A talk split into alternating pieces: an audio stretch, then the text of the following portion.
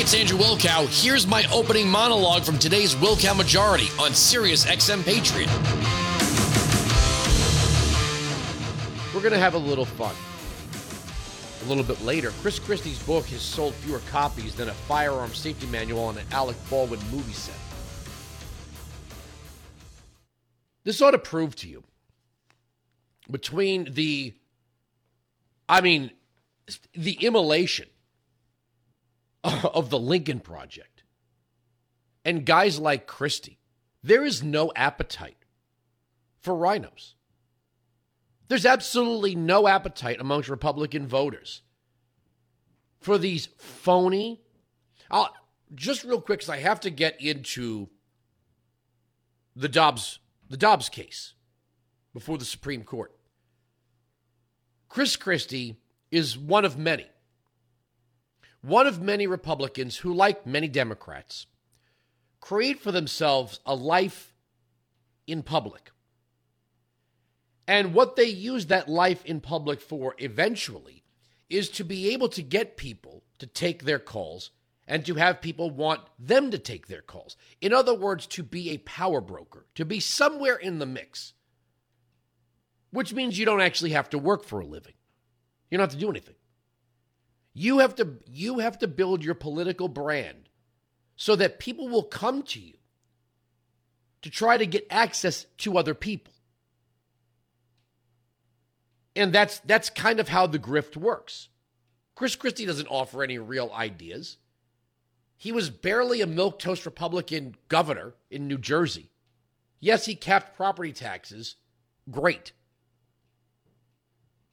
but he also screwed over. I, I you know, Republicans in, in New Jersey have a pretty bad track record with pensions, but I will, you know, police and fire pensions. I'll, I won't, I won't get into that right now. But Christie's book sold less than 3,000 copies. That's pathetic. That's pathetic because there's just no appetite for these people who keep telling you, you know, I know what the Republican Party needs. What, to keep losing? To keep promising conservative principles and agenda items, then never deliver on them? That's what the Republican Party needs? No, that's what people in Washington, D.C. want. The Republican voter base is sick of the Kinzingers, sick of the Cheneys, sick of the Bush wing, sick of the Romney wing. And you know what? You don't want to know in part why?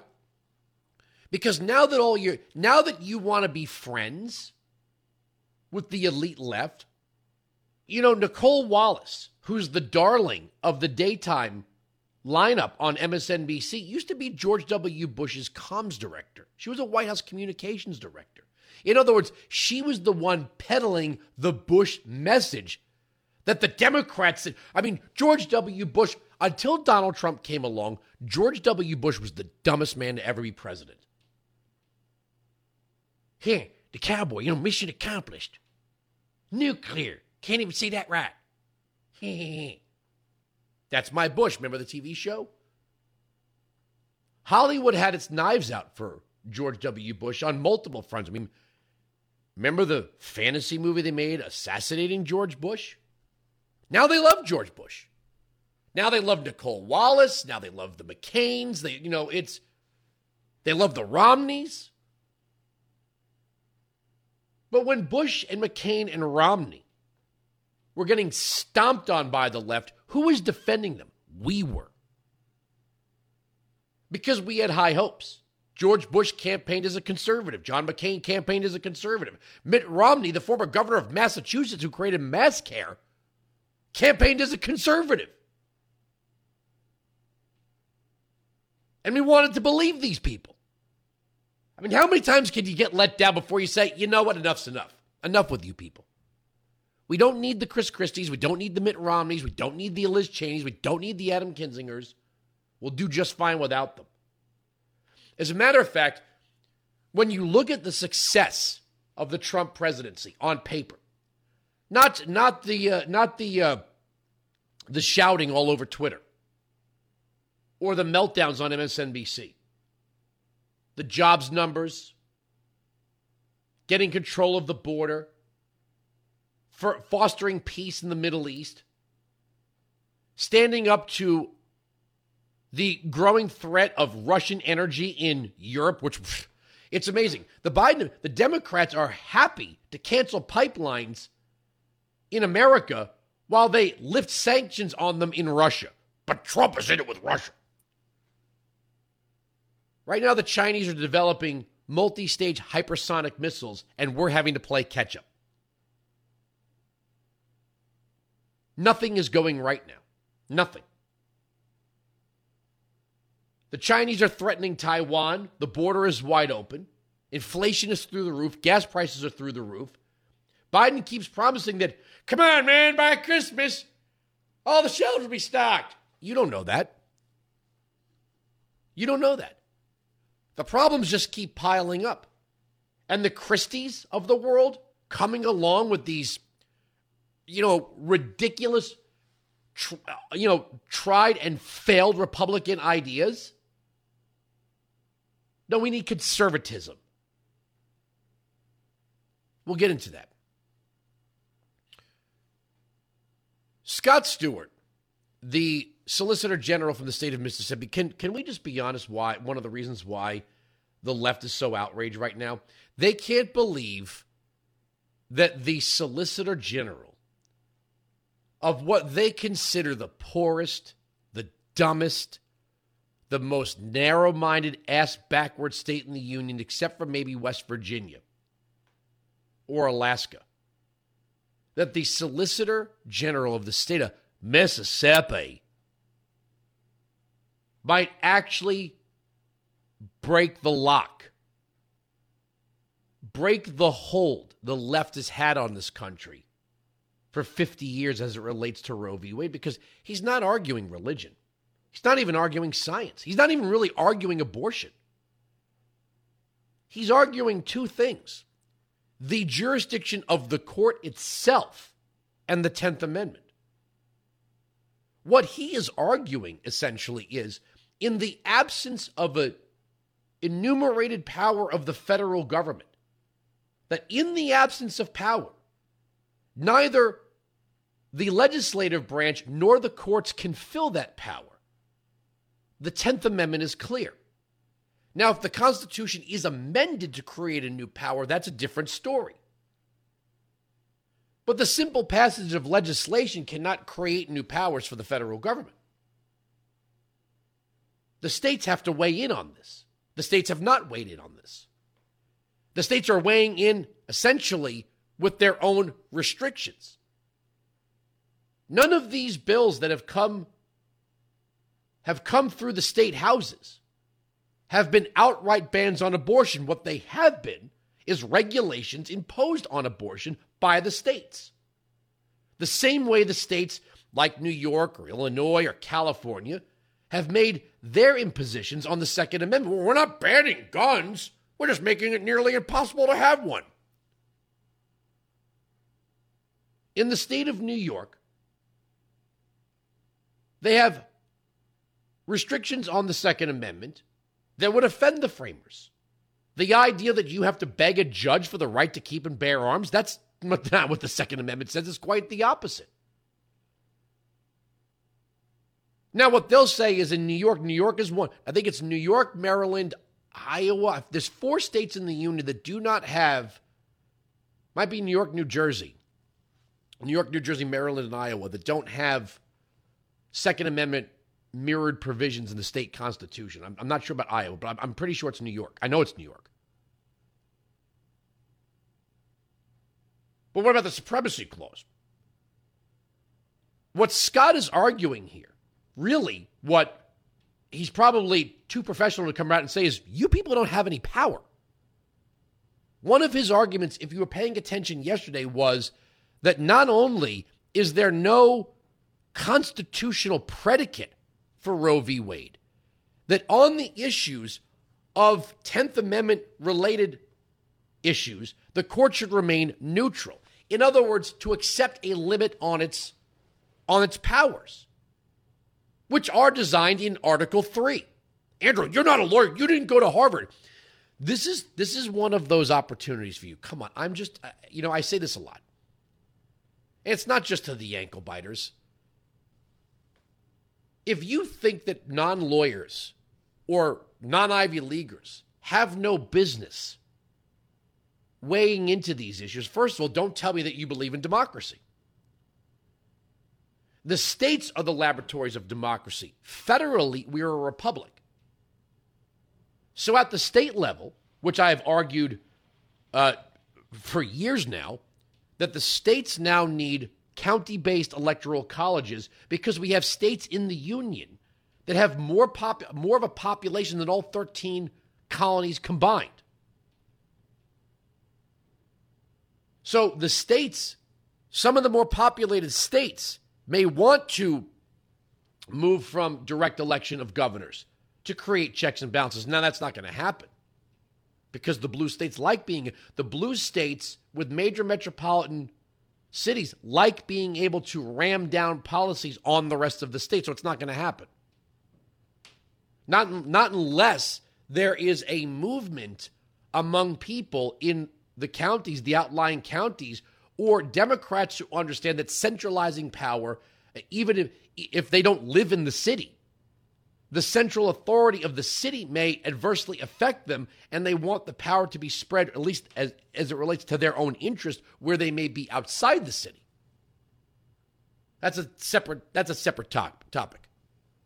But what Scott is arguing here, what Scott is arguing here is that really the Supreme Court didn't have the authority to rule and Roe in the first place. Now, what you're getting on the other side is the stare decisis.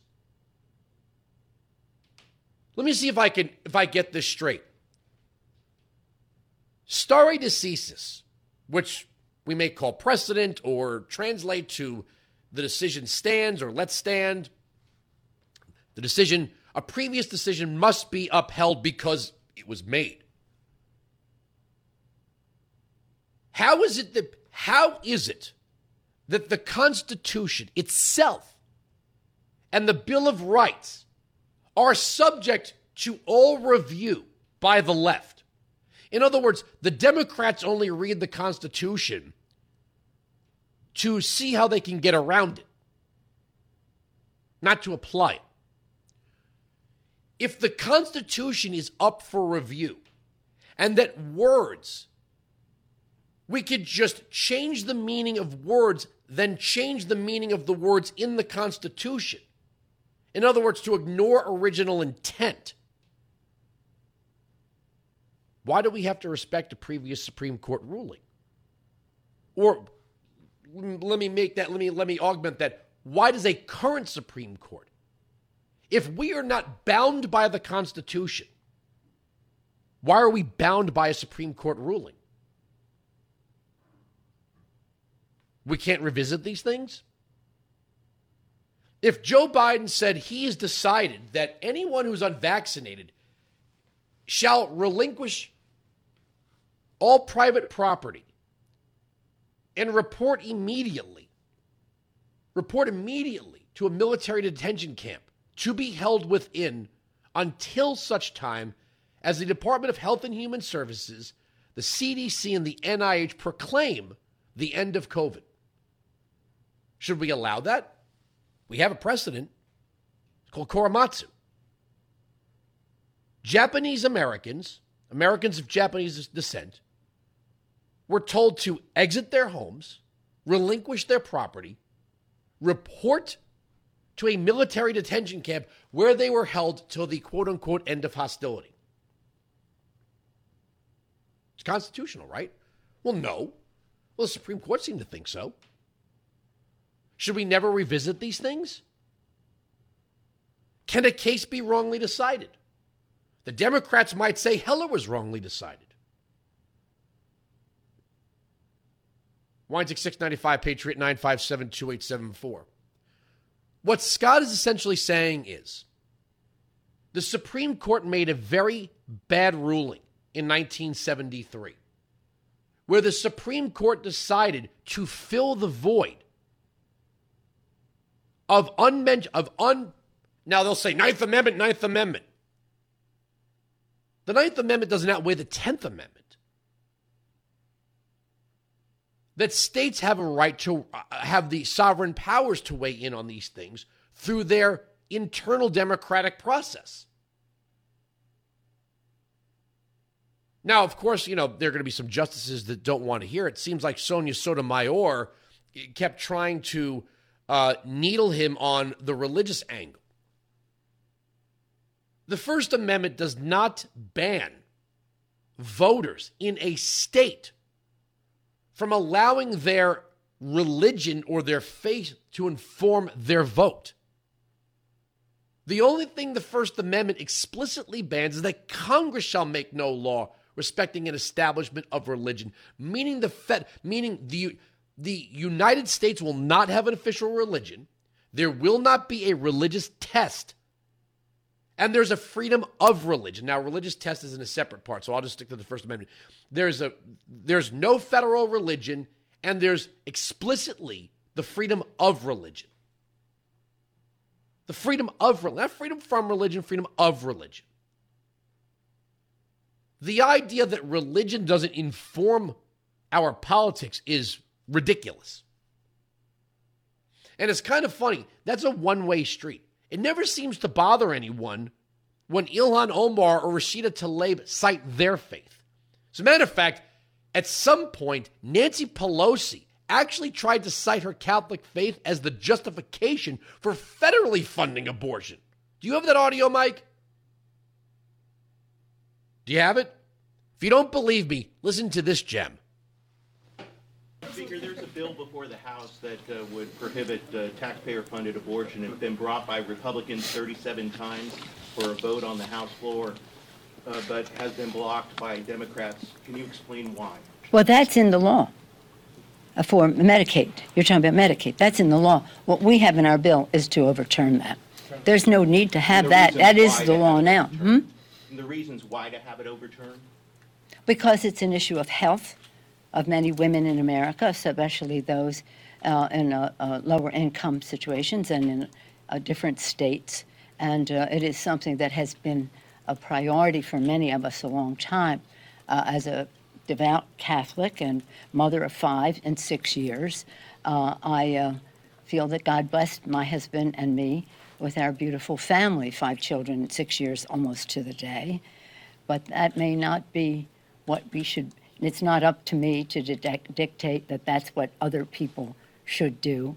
And it, it's an issue of, of fairness and uh, justice for poor women in, in our country. So, okay, so I'm a Catholic. I'm a Catholic, but I think, you know, this is about fairness. I'm, I'm, I'm gonna, I'm gonna, I think we should have taxpayer funded abortion. So when she cites her faith, that's okay. And she has cited her faith on welfare. She has cited her faith on all sorts of issues. Just don't let any of these country fried rubes in Mississippi cite their faith. But again, that's not even what Scott is is dealing with here. Stewart, I mean, uh, Scott Stewart. He's dealing with jurisdiction, federalism, the 10th Amendment, the powers of the states versus the federal government, and whether or not the Supreme Court has legislative authority, which it does not. Now, at any given point, you should be able to call this program and make a fool out of me. I mean, I'm, pfft, right?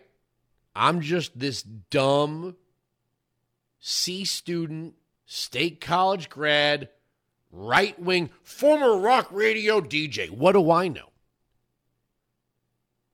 You should be able to snuff out my argument. This is what has been bubbling for a long time. We're not debating abortion here. The left is talking about health care. The left is talking about women's rights. The health, uh, the, you know, the the left is talking about stare decisis and precedent.